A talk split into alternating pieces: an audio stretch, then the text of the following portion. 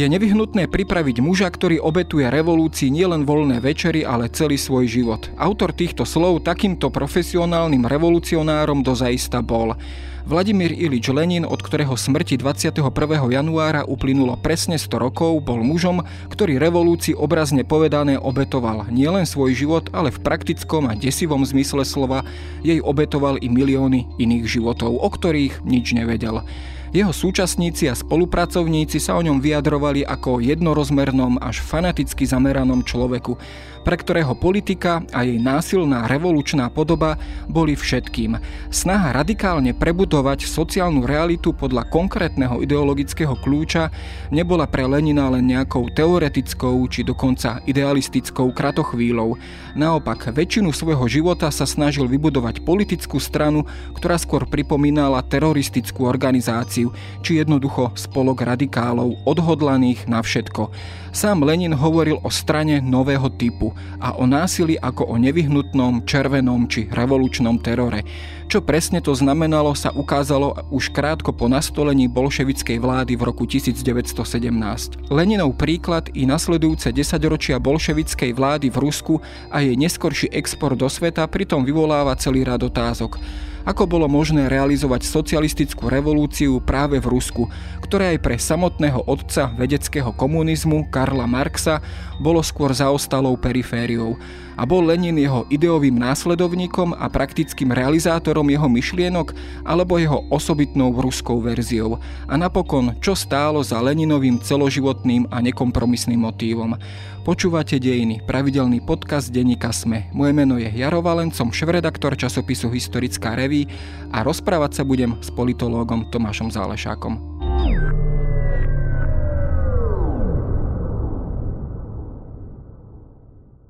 Potešte seba aj svojich blízkych novými knihami z vydavateľstva Petit Press. Futbalových nadšencov zaujme autobiografia Jana Ďuricu i kniha Králi slovenského futbalu. Špičkový tréner Šimon Klimčík v knihe Nere ukazuje, ako športovať zdravo a bez bolesti. Petra Vlhová a Marek Hamšík v knihách pre deti hovoria, ako sa z nich stali veľkí športoví hrdinovia. V ponuke nájdete aj lahvodku pre fanúšikov Formuly 1, rivali či príbehy slovenských oligarchov s kontroverznou minulosťou. Viac nájdete na stránke obchod.petitpress.sk.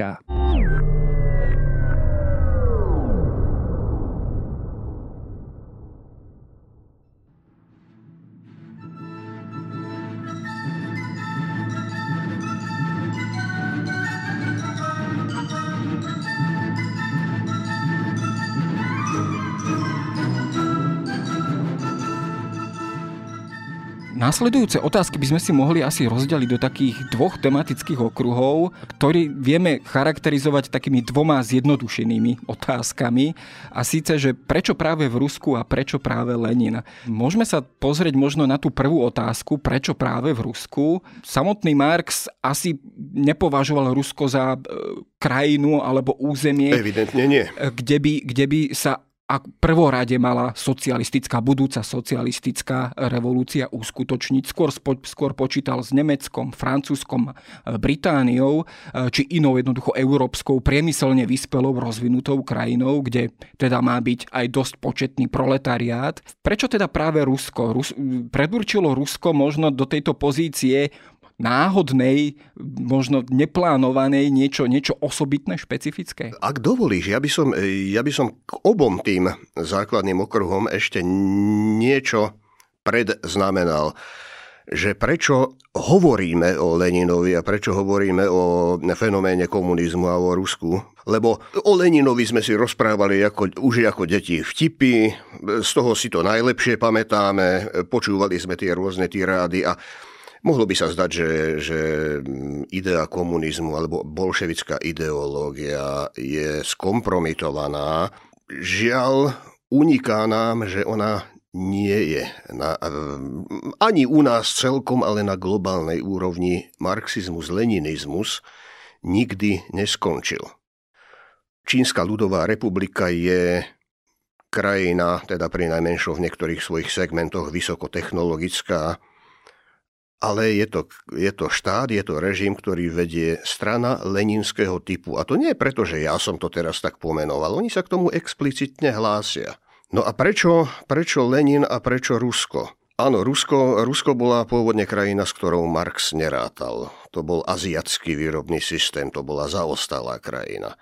Tu by, som, tu by som zase upozornil na dve, e, keď, keď sa pokúšame interpretovať aj v, v súvislosti s touto otázkou, e, čo to bol za fenomén bolševizmus, respektíve komunizmus v tom zmysle, ako o ňom hovoríme, ako o ideologickom hnutí, tak sú tu dva, dve možné druhy dezinterpretácie, ktoré sa občas vyskytujú a dva možné extrémy. Svojho času Nikolaj Berďajev, nehľadiac teraz na niektoré jeho problematické stránky, ale veľmi, veľmi správne poznamenal, že ruský komunizmus, respektíve bolševizmus je zároveň jav v istom zmysle medzinárodný a zároveň domáci špecificky ruský. Oboje platí. Vlastne by sme mohli hovoriť o dvoch uhloch pohľadu na jednu a tú istú vec, na jeden a ten istý predmet je ľahké sklznúť do dezinterpretácie toho typu, ktorú, ktorú zastávali aj niektorí slavianofili, že Rusko je jednoducho čistá duša, čistá neskazená kultúra. To marxizmus, ktorý prišiel zo západu, ho skazil. A keby nebolo marxizmu, tak s Ruskom je všetko v poriadku. Z toho, z toho ľahko sklzneme potom do všelijakých iných omylov, napríklad k tomu, že Putin je spasiteľ kresťanskej civilizácie, ktorý aj nás, aj Rusko chráni pred skazenými západnými vplyvmi a podobne, pred nákazou západnými ideami. No toto je jeden extrém, ktorý, ktorý vedie potom k ďalším absurditám, pokiaľ ho dotiahneme do dôsledkov. A, Ale je tu aj vstupy... druhý, je tu aj druhý extrém, druhá dezinterpretácia, ku ktorej, poviem to trochu škaredo, budú náchylní nie reakcionári, nie slavianofili, nie dnešní pravicoví populisti, ale skôr liberálna bublina. A to je zase tá, že keby sa to nebolo udialo v Rusku, všetko by vlastne bolo v poriadku, žiaden západný alebo európsky e, kontext alebo genealógia alebo prehistória ruského bolševizmu neexistuje. A tu nás e, časom dovedie možno aj k e, záveru, že vlastne aj ten marxizmus je viac menej v poriadku, len keby ho neboli realizovali Rusi a neboli to pokazili. Toto sú dva extrémy. Platí, opakujem, oboje. Ruský komunizmus je aj ruský národný špecifický jav a je to aj jav, ktorý má západný, európsky a v istom zmysle aj e, svetový e, kontext. Možno práve na tie podmienky v Rusku, e, ty si spomenul práve taký ten slavianofilský prístup. E, to bol jeden prúd ruského politického myslenia ešte v 19. storočí a v určitých podobách v podstate pretrváva dodnes, ktorý teda hovoril o akejsi čistej ruskej duši, ktorú po, dokážu pokaziť len akési vplyvy zo západu, ale inak sama jej podstata je neskazená a skutočná, pravdivá. Ono je to vec, na ktorú sa dá po, po, pozrieť ako keby aj z opačného pohľadu a to je práve ten druhý západnícky prúd v ruskom politickom myslení, ktorý hovorí, že práve preto, že tá ruská duša je čistá, neskazená, tak dokáže lepšie realizovať akýkoľvek politický projekt ďaleko lepším výsledkom alebo efektívnejšie, e, než povedzme na tom západe, na tom buržoáznom západe. To je práve ten prístup, ktorý, ktorý realizovala práve, práve tá socialistická mládež v Rusku, alebo ktorá sa snaž, ktorý sa snažila presadzovať. Je to ten prúd, z ktorého potom vychádzal povedzme aj samotný Lenin? Lenin by nebol úspešný, keby bol len marxistický teoretik. Áno, Lenin bol pozorný e, študent Marxa, okrem iného. Všetko to, čo bolo na Marxovi dogmatické, rigidné, tak to on ešte posilnil. Ale Lenin bol zároveň veľmi zručný oportunista, muž s mocenským inštiktom ťahom na bránu, schopný využiť príležitosť, ako ju využil v októbri, respektíve novembri 1917. A bez tejto črty by nebol úspešný. To je jedna vec.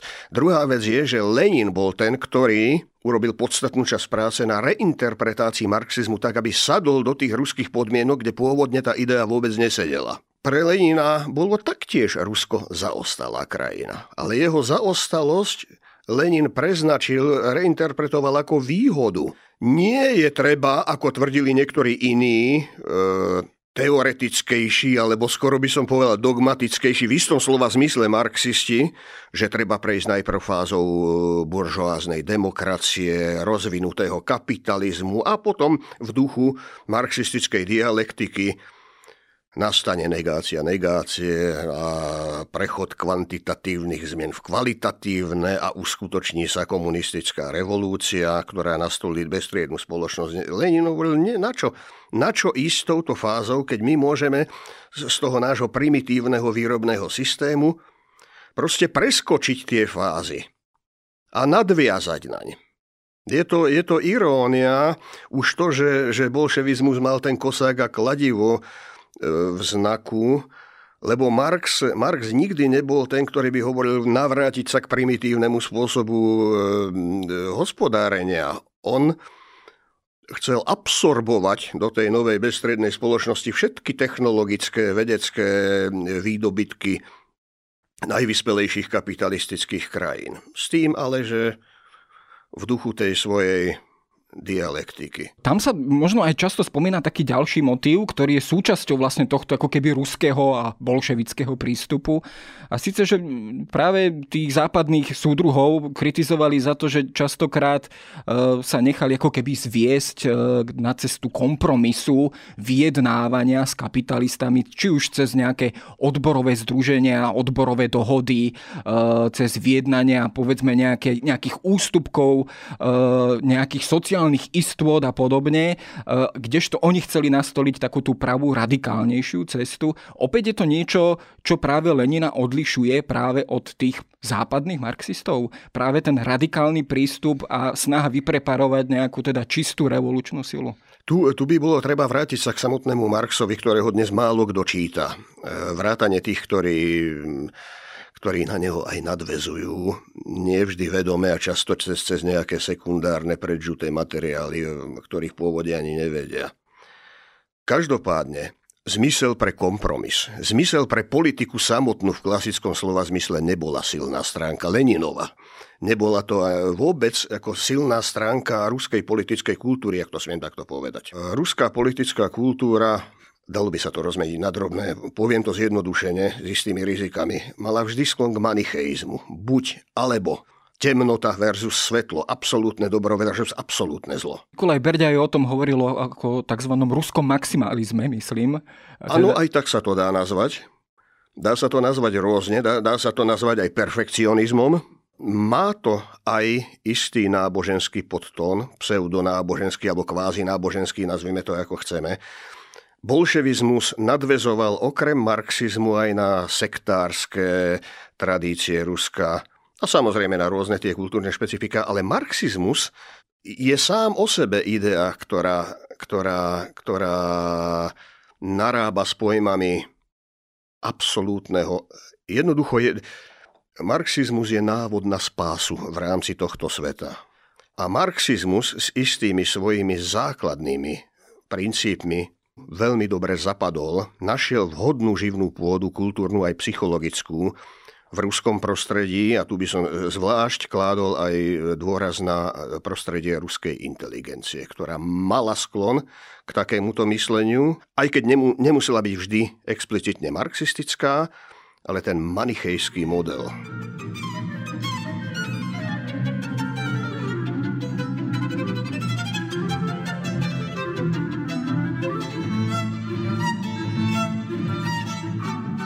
Čo dostávalo práve ruskú inteligenciu práve do, takejto, do takýchto motivov a do takéhoto spôsobu myslenia?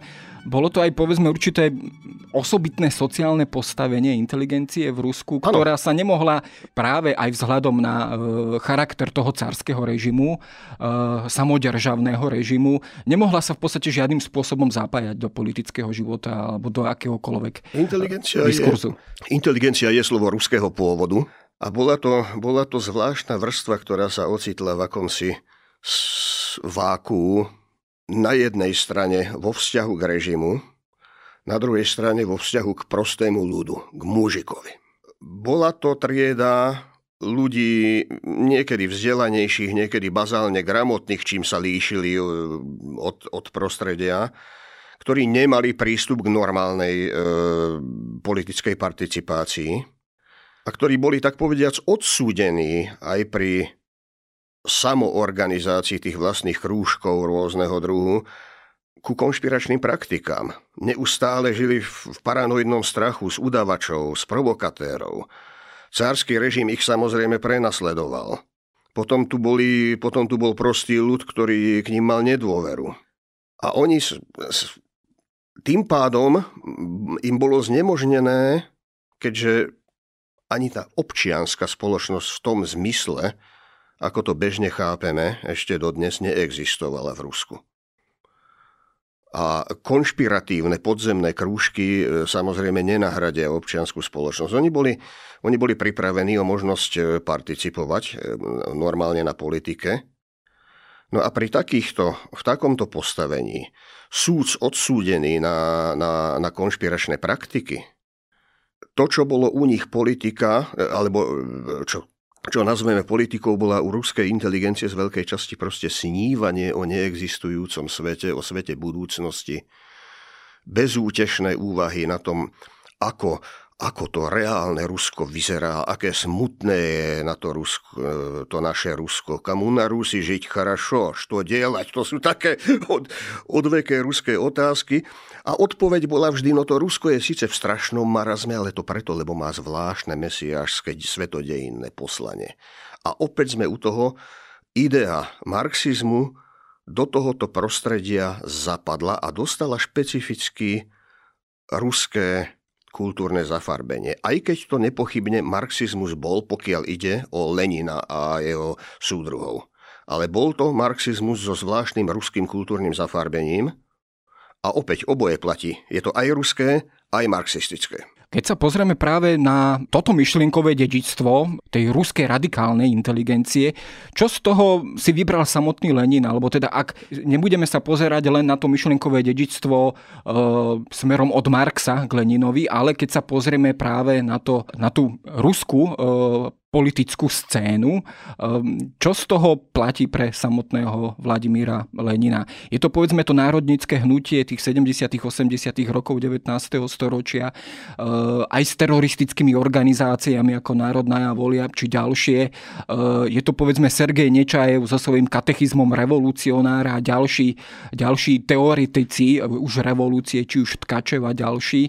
Čo z toho platí alebo čím sa inšpiroval samotný Lenin?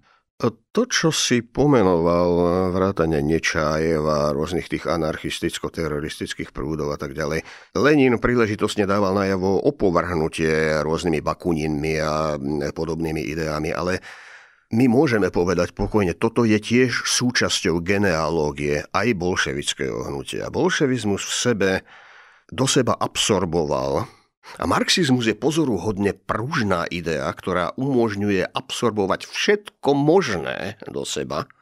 Absorboval aj e, domáce anarchisticko-teroristické kultúrne vzorce, alebo nazvime to antikultúrou v podzemí, ale bolševizmus dokázal absorbovať aj prvky cárskeho despotizmu. Dokázal to všetko využiť pre, vo svoj prospech a tak ako nadvezoval na revolučné a, a, a antiimperialistické a podobné idei, sám prebral zároveň model ruského impéria v niečom.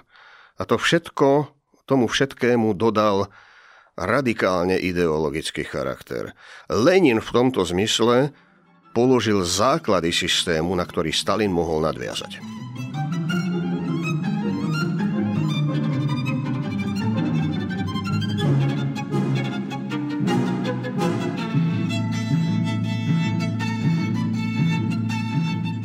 Ja som v úvode spomenul výrok samotného Lenina a ja ho teda zopakujem. Je nevyhnutné pripraviť muža, ktorý obetuje revolúcii nielen voľné večery, ale celý svoj život. To tak trošku znie v takom zvláštnom slova zmysle ako aj akýsi morálny apel, aj keď uh-huh. zvláštne zvrátený morálny apel. Znamená je to, to druh antimorálky. Je to revolučná morálka, ktorá je hovoríme o morálke, ale o niečom, čo je zároveň negáciou bežnej morálky, ako to chápeme. Môžeme to nazvať buržoáznou morálkou, môžeme to nazvať morálkou bežného človeka. Táto, táto morálka je absolútne, a to je aj tá, tá, ten moment askéze revolucionára pro, profesionálneho, je absolútne podriadená vo všetkom konečnému cieľu, ktorým je komunizmus, bezstriedná spoločnosť so svojím univerzálnym nárokom. Tam e, to súvisí aj s ďalšou črtou bolševickej ideológie, Niekedy sa hovorí o náhradných náboženstvách. Ja som tu trochu opatrný, aj keď ten termín som občas používal v minulosti a používam ho. Bolševická ideológia, tak ako niektoré iné revolučné ideológie, síce má v sebe, a niekedy sa totiž hovorilo aj o Leninovi, prirovná, bol prirovnávaný k nejakým tým fanatickým e, náboženským reformátorom puritánskeho razenia, povedzme, Niekedy sa hovorilo aj o Leninovom, aj o Stalinovom e, režime ako novodobej ink, o novodobej inkvizícii v tejto súvislosti, o novej viere fanatickej, o akejsi o akomsi novom náboženstve. Tam je mnoho analógií, to je síce pravda, ale bolševizmus je zároveň dieťaťom modernej doby a nebolo by ho a nemal byť tie vlastnosti, ktoré mal keby nebolo istých moderných javov, a tu sa zase dotýkame tej širšej genealógie bolševizmu, ktorá, ktorá siaha aj do vyspelejších e, krajín, e, myslím v zmysle ekonomickom a tak ďalej, rozvinutejších krajín na západe. Modernita to je okrem iného, hovorím okrem iného aj obrovský triumf modernej vedy a technológie. Bolševický režim spojil prvky fanatického sektárstva s prvkami carského despotizmu a s modernou vedou a technológiou. A takisto samotná ideológia nie je prostým náhradným náboženstvom. Ona sa totiž vyhlasuje za vedeckú tak ako konec koncov Marx to, čo predostieral, mal byť vedecký systém, a pozor, to není hociaká veda, to nie je nejaká jednotlivá hypotéza alebo nejaká teória o niečom, ktorá by čakala na otestovanie a keď niečo testujem, tak samozrejme v princípe to môžem aj vyvrátiť. Toto je nevyvrátiteľná teória, ktorá je chápaná ako predpoklad akýchkoľvek hypotéz, do ktorej je možné zasadiť čokoľvek a vysvetliť v rámci ktorej čokoľvek. Je to vše vysvetľujúca teória, kvázi gnostická, ktorá ponúka akési oslobodzujúce poznanie. Čiže, čiže nejde, o, nejde o konverziu viery, keď sa raz dáš na bolševizmus, je to skôr iniciácia do skrytej pravdy, ktorá je v pozadí všetkých inštitúcií, všetkých historických dejov, všetkého politického diania. To všetko je len povrchné zdanie. To všetko môže byť falošné vedomie, marxizmus a marxizmus-leninizmus proklamuje, že objavili skryté zákony, ktoré sú pod tým. A ktoré pochopí len ten správne iniciovaný. My by sme sa o samotnom Leninovi a Bološevizme nerozprávali bez udalosti roku 1917 a bez toho, bez toho jeho bezprecedentného e, úspechu, ktorý, ktorý dosiahol e, v októbri, respektíve novembri 1917, e, ktorý by sme v podstate, ten úspech by sme mohli nazvať ako štátny prevrat. To bolo vlastne okamžité násilné uchopenie moci, ktoré potom následne, následne ešte upevnil nastolený tzv. terorom. Historici často zvyknú poukazovať práve na ten motív, nemecký motív, to znamená financovanie Lenina alebo inštalovanie ako keby Lenina priamo do Ruska, e, e, organizovaný priamo nemeckým generálnym štábom, aj tá celá jeho cesta do Ruska zo Švajčiarska alebo zo, švajč, zo švajčiarského exilu. E, možno teda otázka, že prečo si možno vybrali Nemci práve Lenina, to by mohla byť prvá otázka, alebo možno naopak, e, prečo ten Lenin bol taký úspešný, aj napriek tomu, že bola to práve tá jeho ako keby pokrivená perspektíva na morálku, že jednoducho bol ochotný využívať, využiť aj buržoázne peniaze, alebo za buržoázne peniaze no to bol ochotný nastoliť, nastoliť revolúciu. No, sa niekedy hovorí o týfových vírusoch alebo o týfovej méry, o tej sestre, ktorá nakazila toľkých pacientov. Ehm, no Lenin bol ehm, jedna z mnohých rozbušiek, ktorá v tomto prípade fungovala. Jednak je tu kontext. Ehm, nemecký generálny štáb nemohol predpovedať veštecky, že to vyjde. No, ale strelil a trafil muničák, obrazne povedané. Ale pravdou je aj, no jednak je tu kontext Prvej svetovej vojny, kontext zrútenia cárskeho režimu. Lenin bol, ako som naznačil, veľmi zručný hráč, schopný spracovať príležitosť a doručiť loptu do brány. To iní nedokázali v takejto miere. To je, to je, to je čiastočné vysvetlenie, lebo ešte v predvečer revolúcie ani Lenin sám podľa všetkého no, nemohol vedieť a, a ani moc nedúfal, že podobne ako niektorí jeho ďalší súdruhovia, že k revolúcii dojde behom ich života. Prišla prvá svetová vojna, priš, skolaboval cársky režim, nastúpila tam dočasná vláda. Zrazu, bác ho, bola tu príležitosť. A Lenin mal ťah na bránu, neváhal a chopil sa tej príležitosti a nezdržiaval sa v tomto momente so zbytočným teoretizovaním. Mimochodom, Lenin bol aj pozorný študent Klausevica, nielen Marxa, ale okrem iného samozrejme. E, vôbec by som povedal, že Prvá svetová vojna je, bola rana do systému e, európskeho a ona vlastne, ona nezačala, nerozpútali ju totalitné režimy rozpútali ju klasické mm, staré mocnosti, aliancie, dokonca dynasticky spriaznené.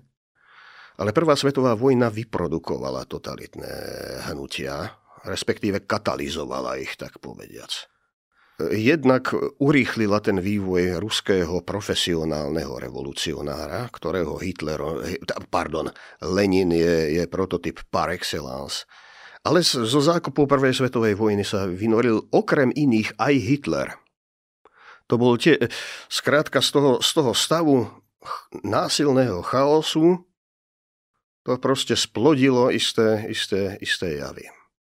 Môžem len opakovať, Lenin bol človek s ťahom na bránu. On to dokázal, on dokázal isté, isté veci uskutočniť aj za cenu toho, že ho kritizovali z toho, že, že, že sa odchyluje od princípov marxizmu, ale zároveň vedel marxizmus reinterpretovať aj vďaka samotnému marxizmu, to, to, to, to, jeho, to jeho nekonečnej prispôsobivosti, schopnej, schopnej absorbovať čokoľvek, vždy tak, že vlastne tomu dodal ešte aj ideológiu. Ideológiu by som nepodceňoval, pretože Hovoriť, že, že išlo len o moc a že to boli gangstri, to, to, to nie je celá pravda. Ja ke, aj keby som bol mocichtivý gangster, potrebujem v niečom ideológiu a inšpirujem sa ideológiou. A navyše ideológia slúži na legitimizáciu toho, čo robím a tiež na presviečanie iných o tom, že to, čo robím, je správne, lebo, lebo tým sledujem cieľ, ktorý je napríklad dejinne predurčený.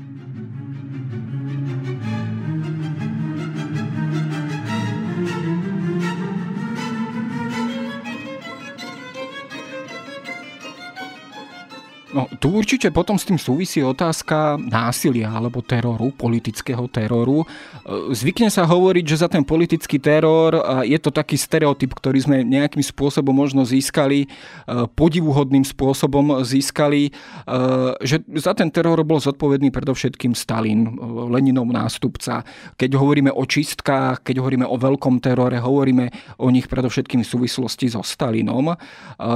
Bol ale teror súčasťou priamo priamo i Leninovej politiky. Samozrejme, mohli by sme hovoriť o konkrétnych číslach, ale e, opäť mnohí hovoria len a, o, o tomto násilí ako o, o, o akomsi vedľajšom produkte, ktorý teda sa žiaľ pri revolučnom úsilí vyskytuje. E, bola to len akási teda nejaká, nejaký vedľajší efekt, alebo bola to naozaj súčasť, priama súčasť Leninovej ideológie, Leninového prístupu k moci, priamo podmienka existovania tejto moci? Aj keď pripustím, že každé, každé ideologické hnutie alebo každý režim behom svojho vývoja, keď sa zastavíme na nejakom bode v čase, tak tam vždy môžeme vidieť viacero obcí ale nie, nie je náhoda. Fenomén Stalin nie je náhoda a bol čiastočne spolutvorcom, čiastočne produktom prostredia e, systému, systému vládnutia a systému teroru, ktorého základy použil Lenin a ktorý Lenin už rozvinul. Jedna vec, Stalin nadvezoval na Lenina a Lenin nadvezoval na Marxa aj po, Stalinovo, po Stalinovej smrti, no bolo tam viacero možností vývoja režimu, ale u tohoto typu režimu je vždy možné vrátiť sa k teroru v princípe. Aj, keď, aj, aj v momente, keď, vám, keď sa zdá, že ten režim sa liberalizuje. Navyše v prípade Lenina. Lenin bol, ako som už viackrát zdôrazňoval, veľmi pružný v aplikácii marxistických princípov a dokázal byť veľmi zručným a efektívnym oportunistom. Lenin dokázal liberalizovať ekonomiku e, vojnového komunizmu svojim programom NEP novej ekonomickej politiky, ktorá ale mala svoje bočné účinky, ktoré neskôr likvidoval ešte Stalin potom. Uh, viete, na, napadá, ma, napadá ma paralela totiž. Prečo to hovorím o tých možných opciach?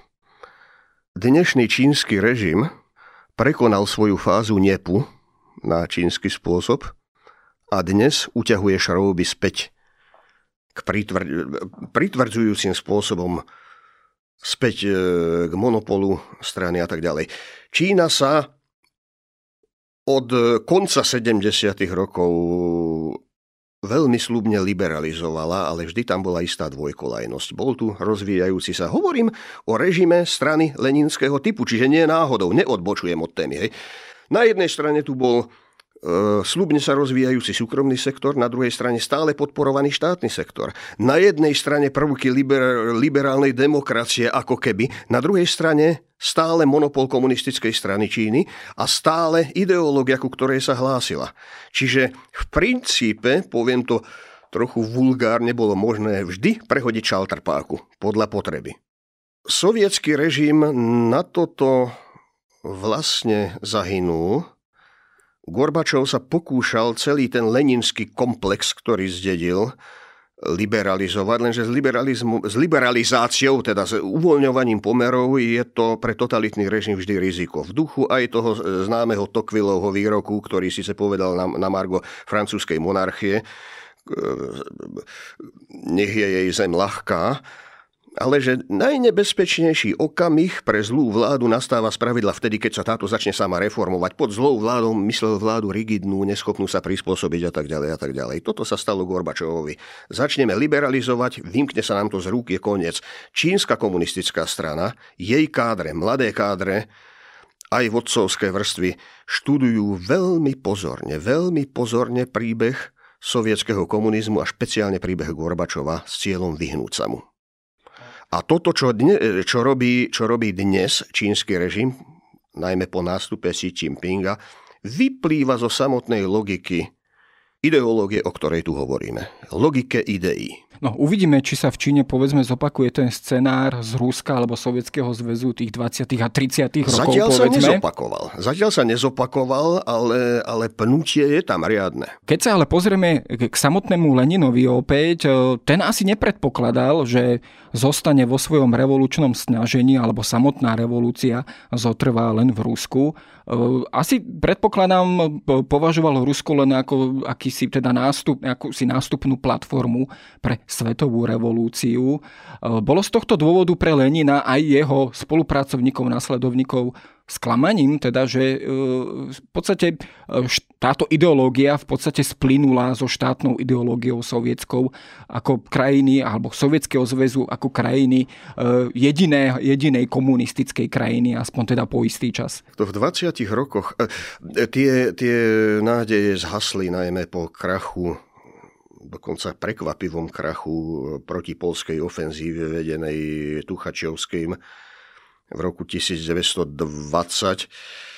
V 20. rokoch ale už Lenin bol v zlom zdravotnom stave a niekedy je ťažké dešifrovať samozrejme, k čomu sa, čo si myslel alebo k čomu sa chcel vyjadriť. Už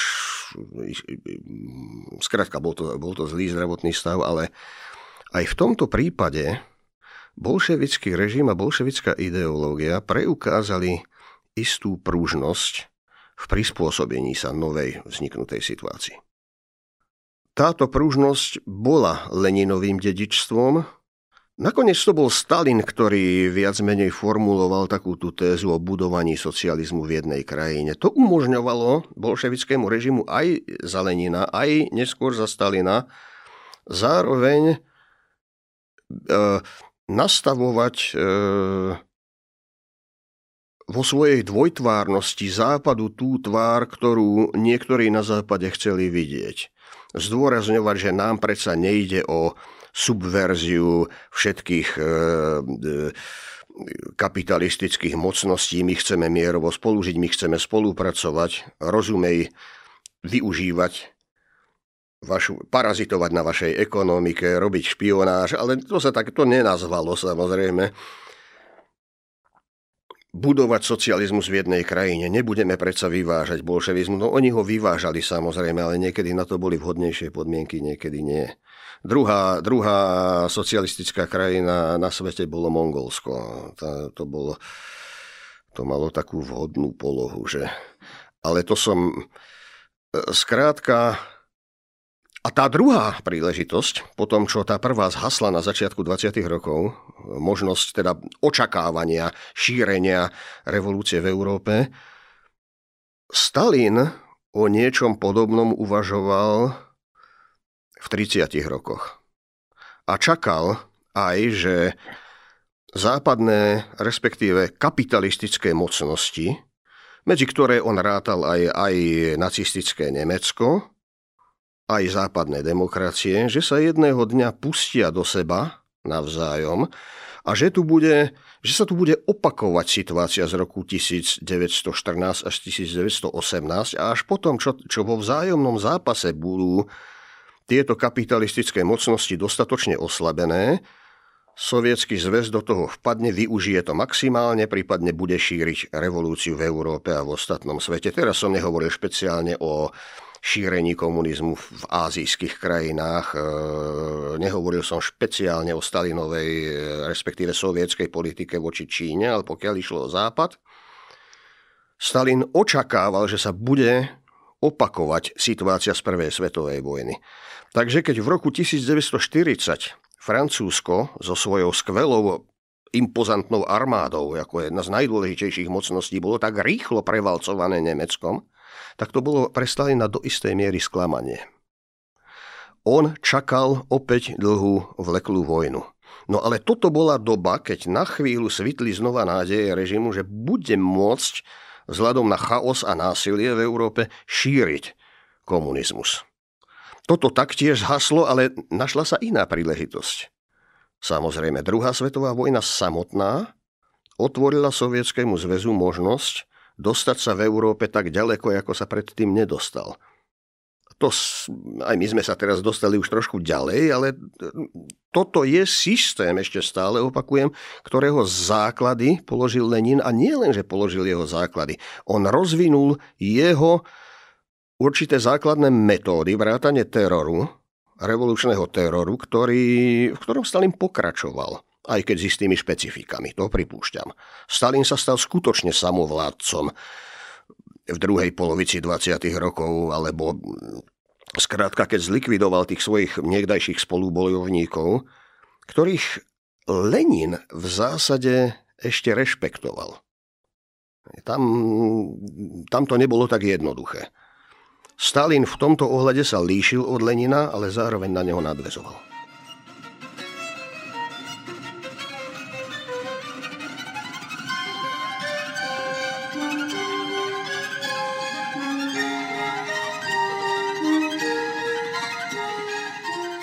Keď sa pozrieme aj na export revolúcie, povedzme aj z pohľadu samotného socialistického hnutia, ako sa samotné socialistické hnutie vôbec v Európe, vo svete dívalo jednak na revolúciu z roku 1917, na bolševický nástup k moci.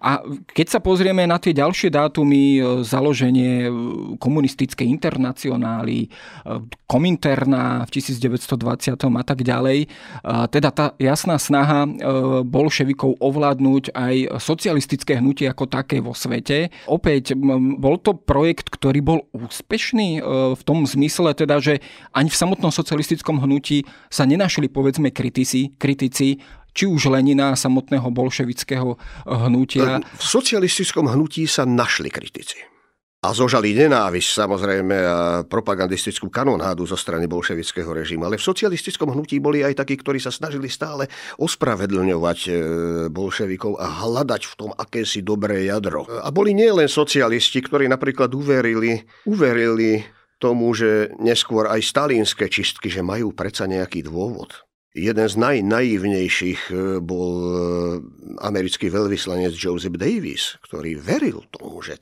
že to nebolo len tak pre nič za nič. A to bol, to bol predstaviteľ kapitalistickej triedy. E, boli tu samozrejme komunistické strany, ktoré prijímali direktívy cez Kominternu, direktívy priamo z Moskvy. To bola ďalšia trieda.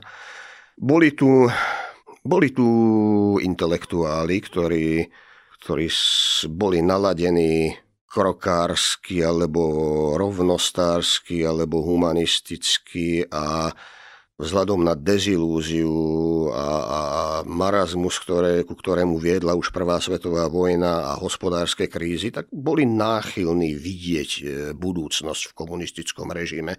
Prípadne boli náchylní veriť tomu, že aj keď komunizmus sa javí ako nevycválané decko, ako niečo, niečo dosť divoké, ono sa to časom civilizuje a vlastne je to súčasť toho progresivistického projektu európskeho. Takže vlastne jadro je v poriadku až na nejaké tie detaily, ktoré čo skoro doriešime. No a boli tu všelijaké iní e, vrátane toho, čomu sa hovorilo palezny je duraky.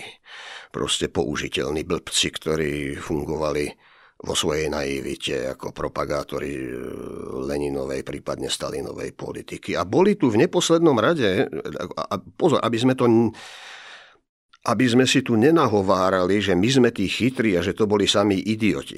No to boli dosť často veľmi vysoko inteligentní ľudia a veľmi kvalitne vzdelaní. Mohli by sme to pripodobniť, alebo e, ak by sme nejakú paralelu použili, keby sme dnes hovorili, či už neviem, o akejkoľvek kaviarni, ako triede nejakých intelektuálov, alebo e, ľudí, ktorí, ktorí nejakým spôsobom určujú aj e, spoločenský verejný diskurs. Bola to v takýchto kruhoch, povedzme v tých 20 30 rokoch, určitá móda, módne hnutie, skrátka bol ten komunizmus leninského typu módnou záležitosťou v 20. rokoch? Vieme to možno takto zjednodušiť aj v takýchto kruhoch? Či módnou záležitosťou pre niekoho, pre niekoho mohol byť, pre niekoho nie a tých módnych záležitostí bolo viac. Ako vieme, v 20. rokoch začal nastupovať aj fašizmus, ktorý do istej miery sa fungoval ako spätná väzba na komunizmus a narábal so strachom z komunizmu. Boli tu teda v princípe minimálne dve totalitné tendencie z dvoch strán, ale v niečom sa podobajúce a v niečom sa tak povediať stretávajúce. No a medzi nimi množstvo ľudí, ktorí, ktorí sa ocitli v situácii, keď mali pocit, že nemajú na výber. Že chcem byť antifašista, budem komunistom. Chcem byť antikomunista, vedie ma to potom ne, nejakým spôsobom ma to približuje k fašizmu. To bola nezávidenia hodná situácia, ku ktorej dochádza, keď sa spoločnosť polarizuje. A keď, keď zostanete, zostanete na pozícii zdravého rozumu, tak ste potom v podozrení z oboch strán, že ste v podstate oportunista, zbabelec, zradca a kde si čosi proste bahno. Toto som zjednodušil, ale a hovorím viac o kontinentálnej Európe, než o Británii alebo Spojených štátoch. Hovorím o kontinentálnej Európe, hovorím v inej verzii aj o Francúzsku, v inej verzii o Nemecku. Tam sa, to, tam sa spoločnosť polarizovala určitým spôsobom a to čo, to, čo zomrelo, bol zdravý rozum to, čo triumfovalo, nemusel byť len e, komunizmus leninského typu alebo stalinského, nemusel, alebo fašizmus, ale to, čo triumfovalo, bol, bol, bol druh e, ideologickej bigotnosti. A ako náhle do toho vpadla po tej relatívnej konjunktúre 20. rokov, keď sa dalo žiť pomerne slušne, ako náhle do toho vpadla veľká hospodárska kríza, tak to fungovalo ako katalizátor, ktorý, ktorý, ktorý jednoducho aktivoval tieto, tieto skryté morbidné tendencie v spoločnosti. Vravím, inak sa to vyvíjalo v Británii, inak v Spojených štátoch, lebo Spojené štáty taktiež boli postihnuté veľkou hospodárskou krízou, ale tam, tam boli iné podmienky. Tam sa, to, tam sa to nevyvinulo týmto spôsobom, aj keď tam bolo, tiež sa tam dialo všeličo. Kontinentálna Európa a Rusko je špeciálny prípad, tam, tam sa môžeme vrátiť k, tomu, k, tej, k tej predrevolučnej situácii ruská spoločnosť e, bola ideologicky kontaminovaná a zároveň rozbitá už pred revolúciou. To som zjednodušil samozrejme je 100 rokov od smrti e, Vladimíra Lenina. Mohlo by sa povedať, že aj po páde komunizmu v roku 1989, aspoň v našich zemepisných šírkach, je to uzavretá kapitola, je to, je, to, je to len historická epocha, o ktorej už dnes hovoríme ako o uzavretom príbehu. Je to ale uzavretý príbeh? E, ty si spomínal, alebo povedal si, že Lenin a jeho ideológia boli mimoriadne prispôsobivé, mimoriadne prúžne. Je, alebo existuje táto ideológia opäť v novej podobe aj dnes. Nie len keď budeme hovoriť povedzme o komunistickej Číne, je to stále živý a stále, stále pokračujúci príbeh? E, nie len, že marxizmus, leninizmus predstavuje istý do, silne prispôsobivý systém ideí, plus platí aj to, že on mal svoj, e, svojich predchodcov v podobe rôznych prvkov alebo rôznych prúdov, ktoré v istom momente vykryštalizovali do takéhoto ideologického hnutia a do takejto doktríny. A dnes platí oboje. Máme tu dedičstvo tejto ideológie, často rôznym spôsobom prezlečené, a máme tu aj tie konštitujúce prvky, z ktorých kedysi, ktoré nakoniec leninizmus, ako vyvrcholenie istej fázy vývoja aj západného myslenia, nie len toho ruského, ale aj ruského, do seba absorboval. A ktoré radikalizoval, ktoré premenil na, jednu, na jeden ucelený systém proklamujúci poznanie všetkého a teda právo na čokoľvek. Keď môžete podľa nejakej ideológie všetko ospravedlniť, všetko, všetko poznať a všetko vedieť v princípe až na nejaké tie drobnosti, ktoré ale sa čoskoro dozviete, tak potom môžete aj čokoľvek ospravedlniť. A tu mám trochu obavy. Lebo keby sme začali dneska analyzovať aj našu politickú scénu a hľadať tam isté prvky, o ktorých by sme mohli vedieť, že kedy si konštituovali akési revolučné hnutie a podobne, tak by sme sa tu začali Začali by sme tu vysvetľovať, e, začali by sme tu vyslovovať tézy, ktoré by boli veľmi kontroverzné a niektorí ľudia by sa cítili veľmi dotknutí. Pretože, e, pretože mnohé morbidné idei začínajú zdanlivo nevinne. E, komunizmus bol v porovnaní s nacizmom čo do príťažlivosti pre istý typ ľudí, mal istú výhodu, možno, že inde mal zase iné nevýhody. A jedna z jeho nevýhod bola, že sa realizoval práve v Rusku, čo, čo nabúravalo jeho kultúrnu príťažlivosť. Ale bol príťažlivý pre, pre intelektuálov istého typu, pretože nadvezoval na humanistické, akokoľvek neprávom, o to tu teraz nejde. Ale mohol vystupovať vo veľmi príťažlivom oblečení, pretože nadvezoval na pokrokárske, pokrokové idei, na humanistické idei, na, na revolučné tradície, osloboditeľské. Samozrejme, komunisti klamali, keď hovorili o slobode, keď hovorili o demokracii, keď hovorili o miery. Ale klamali presvedčiu.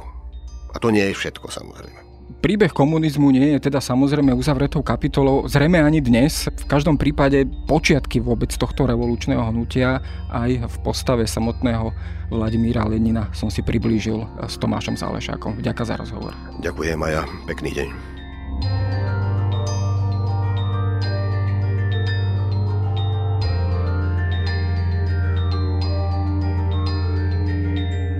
Je na dnes všetko. Počúvali ste Dejiny, týždenný podcast denníka Sme a historickej reví. Podcast Dejiny vychádza každý týždeň v nedelu. Prihláste sa na jeho odoberanie vo svojej podcastovej mobilnej aplikácii na platformách Google Podcasty, Apple Podcasty alebo v službe Spotify. Všetky diely nájdete aj na adrese sme.sk lomka dejiny alebo historickareví.com. Ak sa vám podcast páči, môžete ho ohodnotiť. Ak mi chcete poslať pripomienku, môžete sa pridať do podcastového klubu denníka Sme na Facebooku alebo mi poslať mail na adresu jaroslav.valent zavináč petitpress.sk Ja som Jaro Valent a na tvorbe tohto podcastu sa podielal aj Viktor Hlavatovič.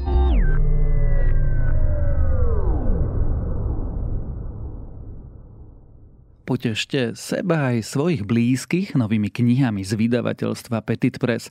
Futbalových nadšencov zaujme autobiografia Jana Ďuricu i kniha Králi slovenského futbalu.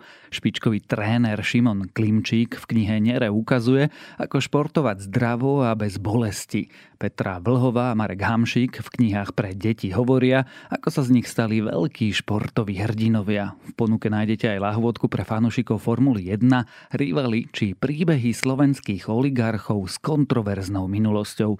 Viac nájdete na stránke obchod.petitpress.sk.